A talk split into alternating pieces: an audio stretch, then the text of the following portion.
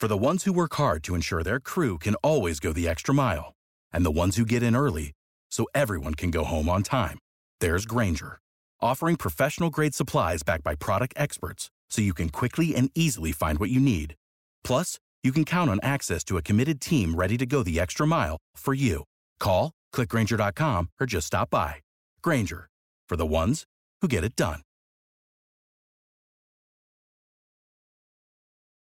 Hello, everyone. This is Scott Reichel, and this is the Ben Barry Podcast here on the Bleav Podcast Network, the Bay Area's number one sports podcast network, the only place with a show for every team in the Bay Area and more. We believe in our teams. Do you believe? If you enjoy the show, please subscribe and rate the show on iTunes. We're also available in your favorite directory Spotify, Google Play, Stitcher Luminary, and TuneIn. You can find us at Bleav.com and at Bleav Podcast on Twitter. You can find me personally at Reichel Radio on Twitter. On this week's show, we're going to be switching gears once again and talking about baseball. We're going to be looking at the weekend series for the Oakland Athletics and the San Francisco Giants from a betting perspective. Before we do all that, we're going to have a quick word from our sponsor.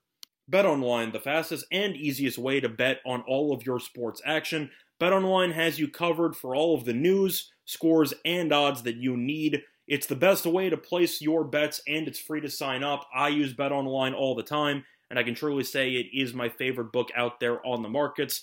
Now, if you actually want a pretty solid promo, head over to the website betonline.ag or use your mobile device to sign up today and receive your 50% welcome bonus on your first deposit. BetOnline, your online sportsbook experts. Welcome back, everyone, to the Bainberry Podcast here on the Bleav Podcast Network. And before we end up going on break, we previewed what we're going to be doing for this week's show. Once again, talking about the baseball card involving the San Francisco Giants and the Oakland Athletics. Before we get into the matchups for the weekend, we're gonna pre- we're gonna quickly recap what happened last week, and we had a very very nice week on both teams. We talked about the Giants and we talked about the A's with the Giants matchups against the Phillies, as well as Oakland's matchups against the Yankees, and we were very good. There were six games in total, and we went five and one.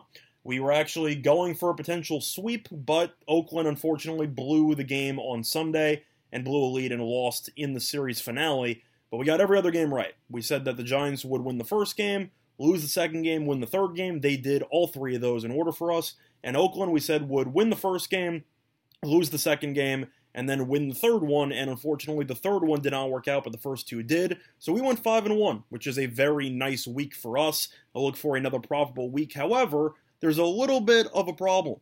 And the problem that we have is the fact that instead of having six games for the weekend, we only have three.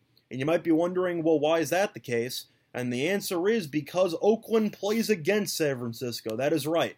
They are going to be having a little Bay Area battle going on for the next couple of days, as this will be a pretty interesting three game series taking place over the weekend. And we're going to start off talking about both teams so far in the regular season with the standings before going into the actual matchups. So, Oakland is 46 and 31. Remember when they were off to a terrible start in the beginning of the year? Yeah, me neither.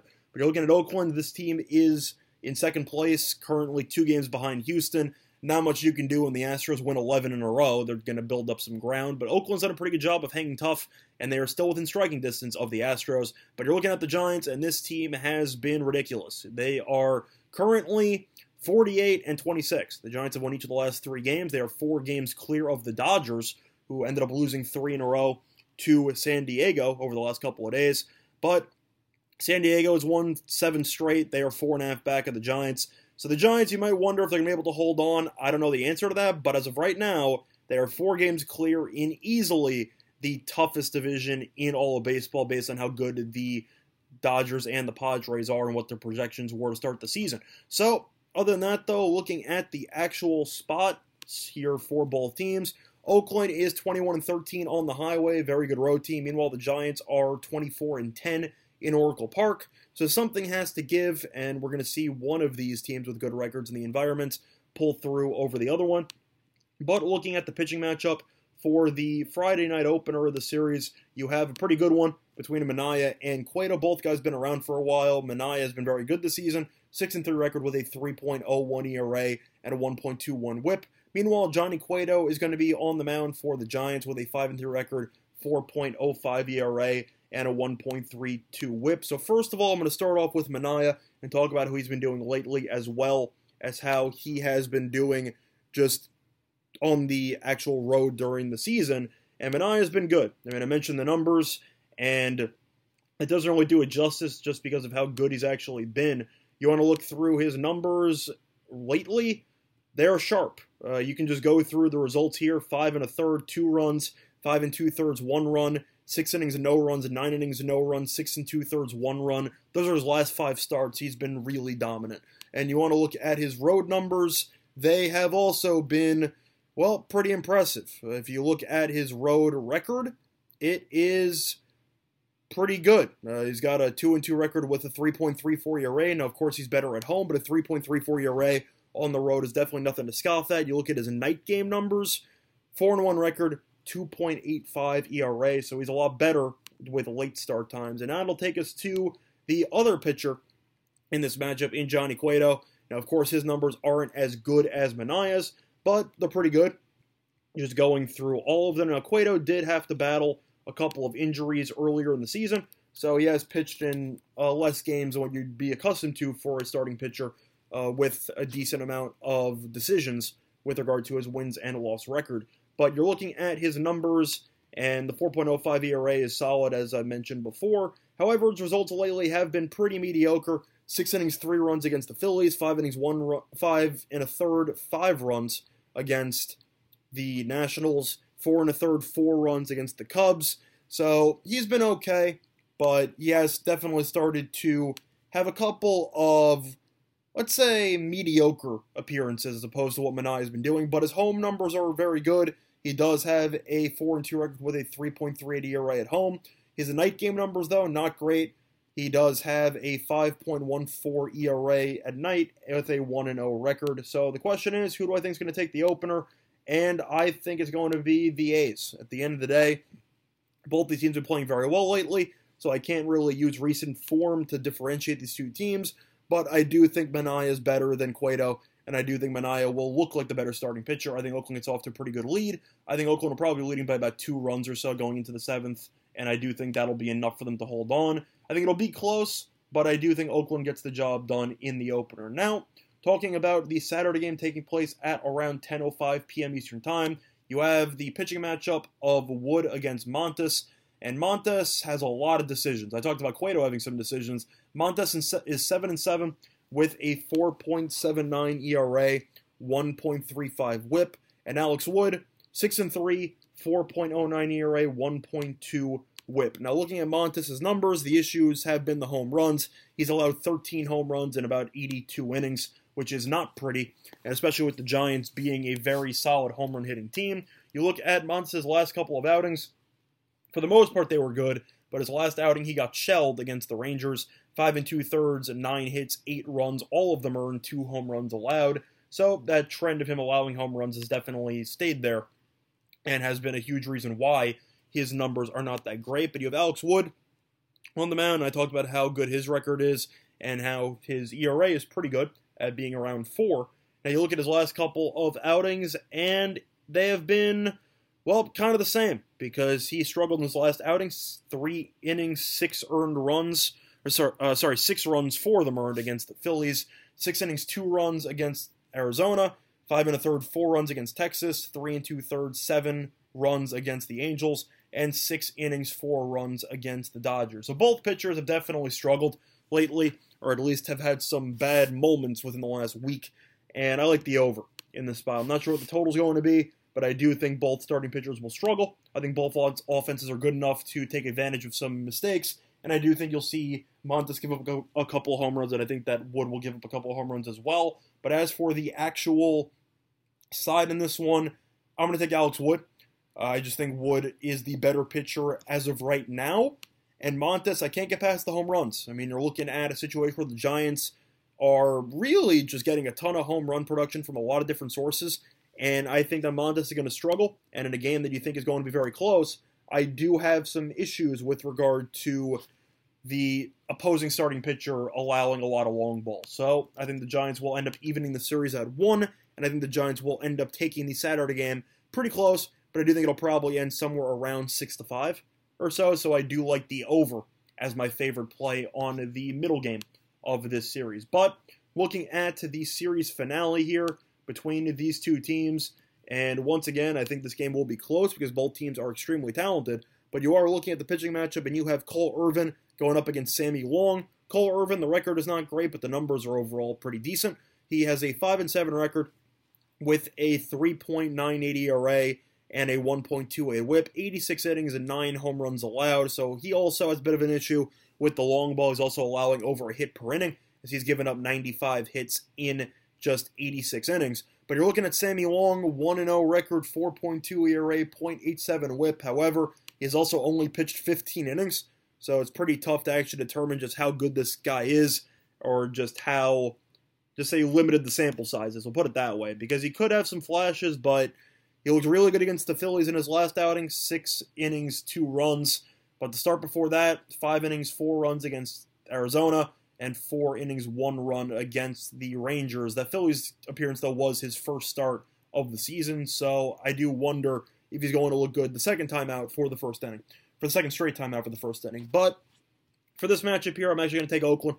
I think that Irvin's the better starting pitcher. He's definitely been more, I'll just say proven because of the sample size. And Irvin, I actually think is good stuff. And I know that his results might not be that great with a five and seven, seven record, but a lot of that's not really his fault when his ERA is below four. I just think Irvin get, is going to give you about six strong. I think he'll probably end up giving you six, maybe three earned runs. And I do think that Long, even though he could look good once again, I just have a hard time putting faith in a guy with one career start. I think that could go pretty poorly. I think Oakland should end up jumping on him early. I think that the Giants might rally a little bit late to make this game close, but I do think you will see Oakland come out victorious in the series finale, and I do think Oakland will end up winning the series two games to one. But looking at the series once again, just to actually wrap this up, I like the A's to win the opener with Manaea on the mound against Cueto.